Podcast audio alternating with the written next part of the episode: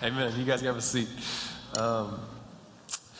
Yeah. Thanks, guys. Thanks. I love that song. I had a bottle of water, but I lost it. If you got a Bible, go to Matthew chapter 13. That's where we're going to be spending our time tonight. We're doing this thing, this one-year Bible thing, right? Okay, so here's where I'm at tonight. Disciple Now is an insane amount of work. Okay, it's just rough. It is. Mm-hmm. That's rough too. It just is. It's a lot of work, and man, sometimes you just need to encourage your student minister. Okay, sometimes that's just your job. You just have to make me happy because I need somebody to make me happy.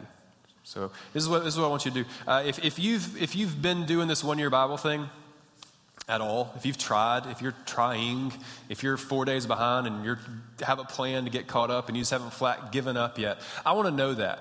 But I know that you're teenagers and you get embarrassed of things. I want you to be real honest. So I just want you to close your head and just shut your eyes for a second. Don't look around. Just don't look around. Just give me a show of hands if you're even trying it. That's awesome. All right, open your eyes. Cool. Hands down, open your eyes. That's awesome, man. I was talking with one of you guys earlier at dinner, and you were telling me about, I got a day behind, but I'm trying, and you know who you are. But I think for that kid that I was talking to, you've probably read more of the Bible in the last couple of weeks than you have the entire rest of your life. Is that some of your story? Yeah. So there's a lot of you in the room who in the last since January 8th or whatever, when I challenged you with this, and those 2 weeks or something past then, you've read more of God's word in those 2 weeks than you have total the rest of your life. And I hope it's sinking in. I hope it's challenging you. I hope it's changing you. Tonight, we're looking at Matthew 13, like I said a minute ago. And this is one of those messages that I kind of want to give you fair warning or something before we get started, because I know which messages would have punched me directly in the face when I was in high school. This would have been one of those. So I'm going to come at you. All right, and you're just going to have to brace yourself. Cool? Good. So you just brace yourself. You get ready, because this one's one that cuts a little bit. So Matthew chapter 13, beginning in verse 1. If you got a phone or something, get it open so you can look at it. We're going to be bouncing all over this thing all night. Matthew chapter 13, verse 1. That same day, Jesus went out of the house and sat beside the sea, and the great crowds gathered about him, so that he got into a boat and he sat down. And the whole crowd stood out on the beach. And he told them many things in parables, saying, a sower, it's a guy who put seeds in the ground, a sower went out to sow. It means he put seeds in the ground. And as he sowed, some seeds fell along the path, and the birds came and they devoured them. Other seeds fell on rocky ground where they didn't have much soil, and immediately they sprung up, since they had no depth of soil. But when the sun rose, they were scorched, and since they had no root, they withered away. Other seeds fell among the thorns, and the thorns grew up and choked them. Other seeds fell on good soil and produced grain, some 100-fold, some 60, some 30. And then he said this, he who has ears, let him hear. Now, this is a passage that if you've grown up in church, you know exactly what Jesus is talking about. But if you're in the first century and Jesus goes and gets in a boat and starts telling about this one time this guy threw some seed out in his field and some of it landed on a path and a bird ate it, and you're like, I can't even see somebody healed. What are you talking about? I don't care. And he's like talking about there's some thorns over there, and the guy threw some seed out in the thorns, and that didn't really work out. But there was a little bit of good soil, and the seeds came up, and it was great. And he says, he who has ears, let him hear. These guys know how to plant. They know what's going on. And Jesus gets in a boat, has a huge crowd around him, and says that. And then in the next couple of verses, he and his disciples have this whole conversation about parables and why Jesus teaches in parables. And then eventually they come on down through here, and they get to verse 18, and they just ask him to explain this parable of the sower. And Jesus gives an explanation of it. In chapter 13, verse 18, he says, "Hear then the parable of the sower. When anyone hears the word of the kingdom and doesn't understand it, the evil one comes and snatches away what's been sown in his heart. This is what was sown along the path. And for what was sown on the rocky ground, this is the one who hears the word and immediately receives it with joy, yet he has no root in himself, but endures for a little while. But then when tribulation or persecution arises on account of the word, immediately he falls away. As for what was sown among the thorns, this is the one who hears the word, but the cares of the world and the deceitfulness of riches choke the word, and it proves unfruitful. As for what was sown on good soil, this is the one who hears the word and understands it. He indeed bears fruit and yields in one case 100-fold, another 60, another 30. Jesus is talking about us. He's describing the way that we interact with God's word and the way that we respond to it and the fruit that it produces. I think that all four of those types of soil are represented here. I think that you're one of them. And I want to help you figure out which one of these four soils you are. So we're going to start, we're going to go back, and we're going to look at the first one, the way Jesus says it first, and then his explanation. And I'm going to try to give you a story to help from some other teenager that I've known who's not in the room, okay? That I hope you can kind of grasp their story a little bit and maybe identify with. Cool? That's going to be our thing. We're going to do four times. So the first one. It's in verse 3. So went out sow, and as he sowed, some seeds fell along the path, and birds came and devoured it. And Jesus says later that that's the one who hears the word of the kingdom and doesn't understand it. And the evil one comes and snatches it away. There's this guy in my student ministry in Texas, a guy named Dylan. Dylan's an interesting guy. I was his life group leader, and he spent a year and a half, almost 2 years, hanging out with me every single Sunday. And with a bunch of other guys that the junior year and their senior year, I was their life group leader, and we sat around every single Sunday. And Dylan would come, and he would be there. But as we're sitting around talking about things and we're trying to hold each other accountable to stuff, we're talking about the importance of reading God's word and sharing our faith and figuring out how to do that. Dylan's goofing off. And then we'd get into our version of Greenhouse out there. And I'd look across the room and I'd see Dylan over in the corner, and he was always the kid talking. He was the kid that no matter how funny I tried to be or how engaging worship was, he never plugged in. He never got anything out of it because he was too busy being like the life of the room or something. And when I would try to get him on his own and try to ask him something serious, there was nothing serious to say. It wasn't like he was trying to be closed off. There was just nothing going on with him. Nothing spiritual was happening with Dylan. Dylan was lost. Dylan never came to a faith, and he never had a relationship with Jesus. Never got to that point because he never really heard and like internalized the truth of the gospel. He never got it because he was too busy goofing off. I think that sometimes the word of God, the truth of the gospel, it falls on deaf ears. I think sometimes that we get too preoccupied with just all that's going on in a room like this, or we get too preoccupied with saying the right things to the people in our small groups or something. We'll think we're funny and continue to think we're cool, and just we never actually pay any attention to the reason that we're here. Like that you want to be here every single week because you want to be with the right people, but when it comes time to look into God's word together, when we start talking about reading through the entirety of the Bible in a year, you're done, you're out.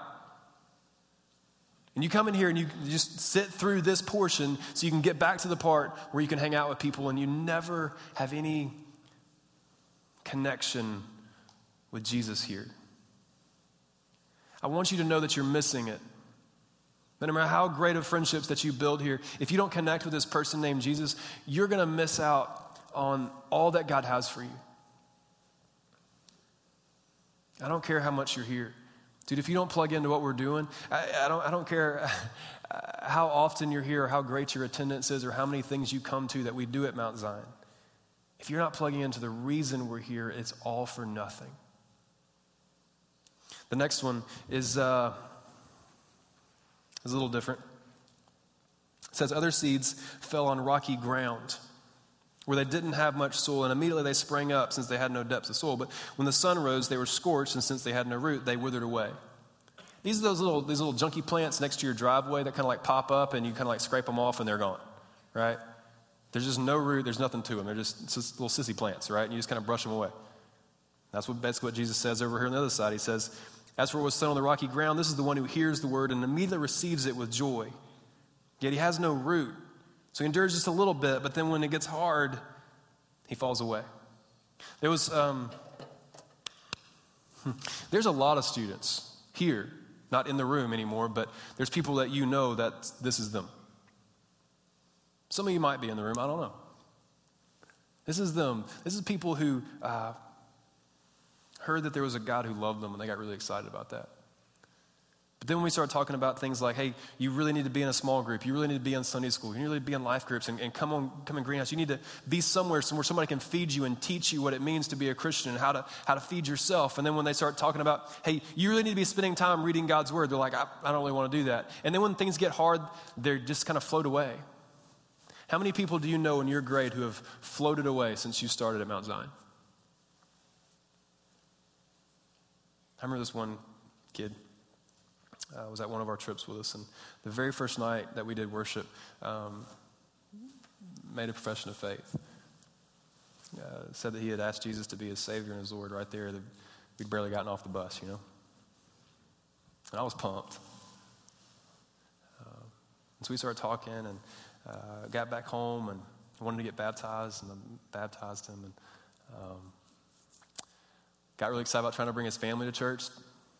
Started trying to bring them.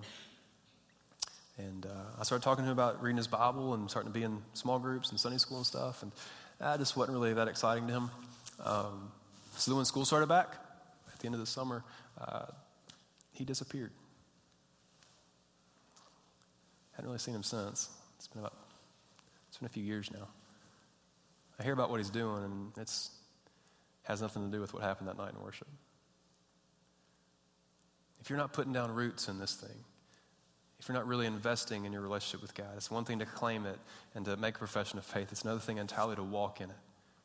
If you're not following after Jesus and chasing after him and pouring his word into your heart, if you're not really investing and trying to put down deep roots, you're like those sissy little plants next to my driveway that I scrape off when they come up and you're gone. Don't let that be you. Put down roots. Figure this thing out. Learn, grow. The next one may be the toughest for you. I think there's a lot of these in here. Verse 7, other seeds fell among thorns, and the thorns grew up and choked them out. You seen this happen in your yard or something? Or your mom like planted a little flower bush or something, and then some like monster kudzu looking thing like ate it? That. Jesus over on the other side, he says, 22, as for what was sown among thorns, this is the one who hears the word, but the cares of the world and the deceitfulness of riches choke the word, and it proves unfruitful. There's a girl in Texas, again, y'all don't go Google my Texas friends or like Facebook them, trying to figure out who these people are. That would be bad. A girl named Elizabeth Martin. Pretty girl. Came from a great family. Both her parents were Sunday school teachers at our church. And she had some older siblings, some younger siblings who are just super cool kids. Just a really good family, man. They're like the kind of families always like hosting Disciple Now. They went on all the trips. Anywhere we went, the whole family's there. And Elizabeth's right there with them. And she was smart too, dude. Like she knew all the answers in Sunday school. If anybody ever posed something to her, she could tell you. She could like debate stuff with you. I mean, she was like, on the outside, just seemed super, super strong. That passage talks about the deceitfulness of riches, the deceitfulness of wealth. And for teenagers, I think wealth plays out a little bit differently than adults because you can't like really buy anything because you can't really get any money. So wealth works differently for you. I think you collect riches or wealth in a relational kind of way.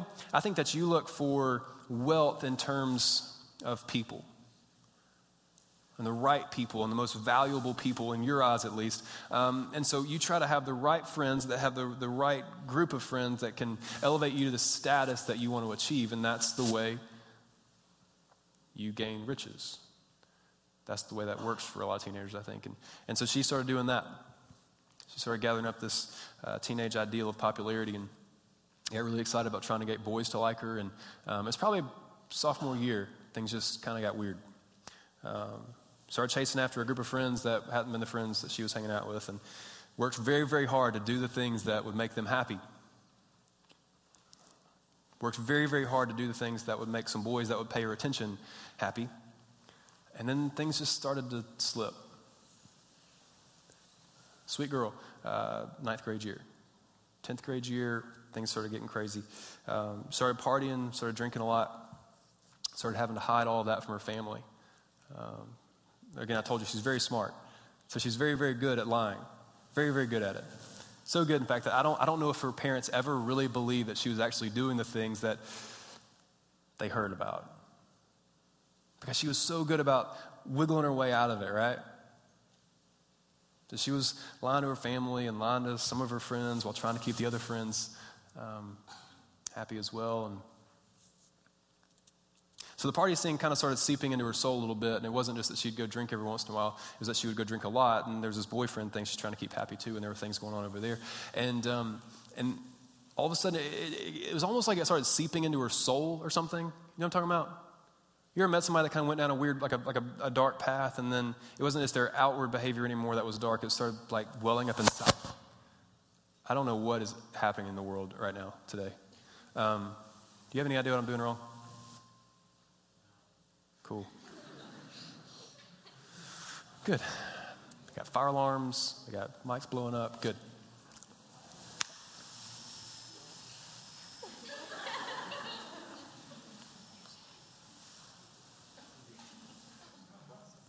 It's aliens. Okay. All right, whatever. So anyway, so she starts going on a super dark path. She's partying a lot, and she's doing boyfriend stuff. Right? And you know people that do this. And then you've seen this happen. I know you have. If you're 10th grade and up, you've seen it happen a lot, where she, it just started changing her, just the way she was as a person. It wasn't outward behavior. It was inward now. And there's that darkness welling up inside her. By the time that we left Texas, she was a senior in high school. And dude, I'm not lying when I tell you this. She was the meanest, most hateful, most manipulative, darkest little girl that I may have ever met. Had no relationship with her family that was really true anymore. It was just this shell, basically like an eggshell lie where her family thought she was just super cool and super great, but inward she had just rotted. And it started with chasing after a group of friends. It started with partying. It started with a little bit of alcohol, and that's probably not that bad. Just really, is God really gonna be mad about one drink? Is that really gonna change that much? Yeah, because it's never just one. It's always progressive. We've talked about this. Sin is progressive. Sin starts at one point, and it puts you on a slope that leads you further and further down a hill. And yeah, maybe you, every once in a while, conviction kind of gets a hold of you. You kind of climb back up a few rungs in the ladder, but you know good and well that you're going to start sliding again unless something really, truly changes. If you're rocky soil and everything around you is choking out what glimmer of spirituality is left in you, that glimmer of that relationship with God, that pure and beautiful and powerful relationship with God that you used to have and enjoy, and that used to be so central to who you are, if that's been twisted and strained out of you by everything else going on in your world, at some point, something's got to give. Either you're going to cut the thorny thing, whatever, I don't know, kill that crap, or spiritually, you're just going to die inside. You can't do both. I've known hundreds of teenagers. You can't do both. It's like what Jesus said about money, which applies in the same situation. You can't get money like the same way adults can. And he said, you can't serve both God and money. Either you'll love the one and despise the other, or vice versa. You can't serve both God and money. So you can't serve both God and popularity. You can't serve both God and your boyfriend or your girlfriend. You can't do both. You'll either chase after one or you'll chase after the other. You have to pick. The last soil is the only positive one. It's the only positive one. It says other seed fell on good soil and it produced grain. And Jesus explained it over there. He said, as for what was sown on good soil, this is the one who hears the word and understands it. He indeed bears fruit. Like something happens. Something changes. You can see it. It bears fruit. I had the privilege of being the student minister of 12 kids at Lakewood Baptist Church in Northport, Alabama. It's my first church I was employed by. They gave me 12 kids. Little bitty dinky church out in the middle of nowhere. Me and Jessica would drive like 25 minutes from our apartment, and we'd go up there and hang out. Started with 12 kids. like country kids, you know what I'm saying?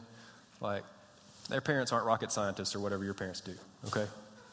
Like, country, that kind of, like, backwoods, Alabama, like, their county schools aren't like your county schools. Like, nobody even knows where their school was. I don't know if they have one. I don't know. But they're hanging out, and they're there, dude, and there's 12 of them. And no one had really done a lot with them. No one had really invested in them at all. And Jessica and I get out there, and we don't know what we're doing. I mean, I'm like 20, maybe. Like, I'm like a couple of years older than you seniors, maybe like a year and a half older than you. And they give you 12 kids. They're like, here, figure it out. Had an office on the other side of the building. No one even like knew where I was. No one cared what I said or did.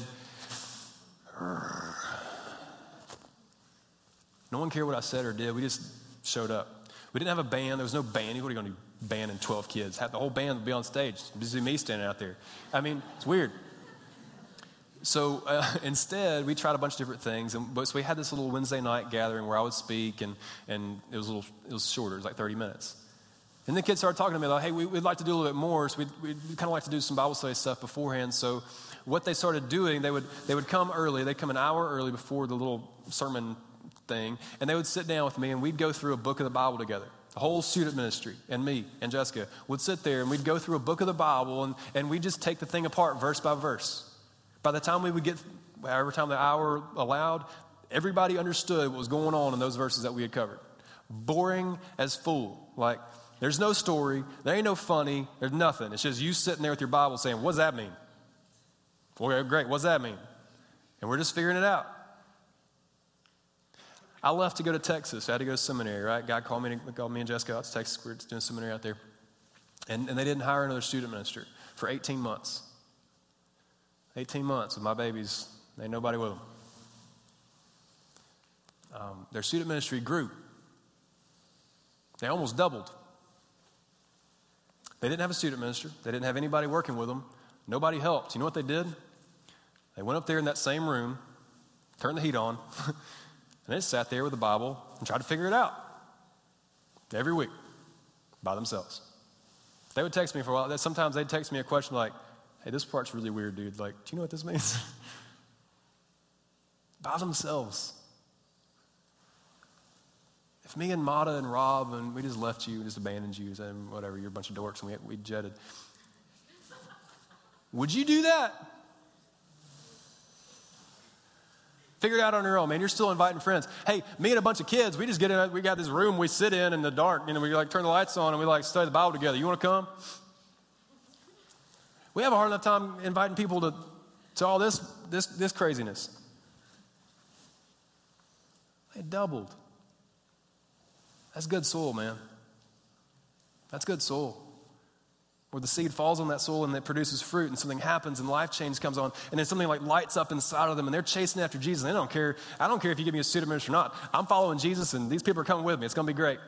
And some of you, dude, some of you are there, and then I've seen a light come on inside of your hearts, and in the last, some of you this past semester.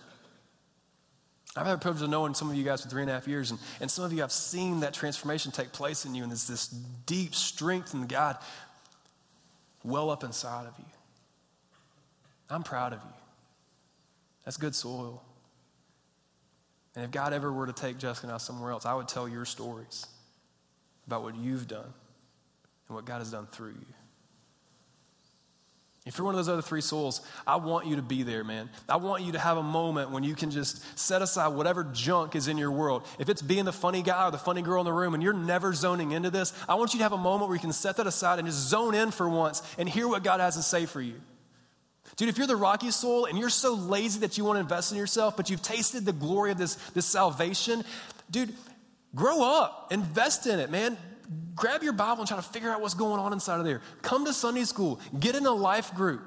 Engage. Learn something. Put down some roots or you're going to get wiped out. And dude, if you're being choked out by that party scene or by a boyfriend or girlfriend or whatever your deal is, I don't know. If you're being choked out spiritually by that stuff, at some point you've got to throw it off and move forward or die. I want you to be good soul. I want you to have a moment where you can throw that stuff aside and move forward.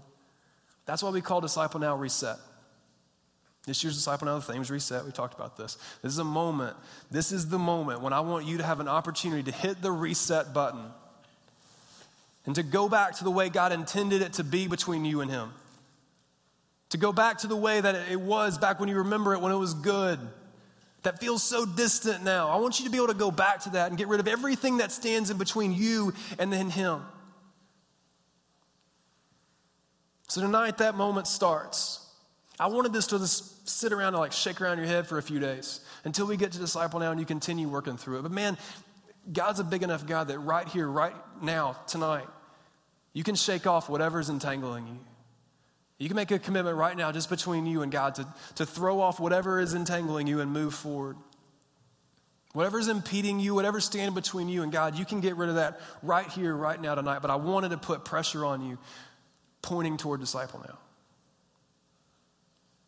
I know God's going to do great things in you, man. No matter how dark or how messed up your stuff is, I haven't given up on you. Your leaders haven't given up on you, and God certainly hasn't given up on you. God's got big plans for Dylan Morphew. God's got big plans for Elizabeth Martin. If they'll let him. Same as you. Here's what we're going to do. I'm going to pray for you. Our band's going to come up. They're going to lead you in just one more song, not two. And I'm going to go ahead and jet out of here because I got to go get set up in the CMC for your meeting. So our band's they're going to lead us in one more song. And when they say amen or something, you guys head over to the CMC and meet me over there, okay? I want to pray for you, and then you stand and let them lead you. Father, God, I know that at different points in my life, I've been all four of these soils. I know that, God, at times, I've been just oblivious to what's going on around me spiritually and what you're trying to do. I know sometimes, God, that I've made the mistake of not investing in my relationship with you. And that sometimes I've allowed thorns to wrap themselves around me. But God, you bring me through that, and you'll bring these students through that as well. Back to the relationship that you intended for them to have. I pray that you'd make it so. In your son's name I pray. Amen. Stand with us.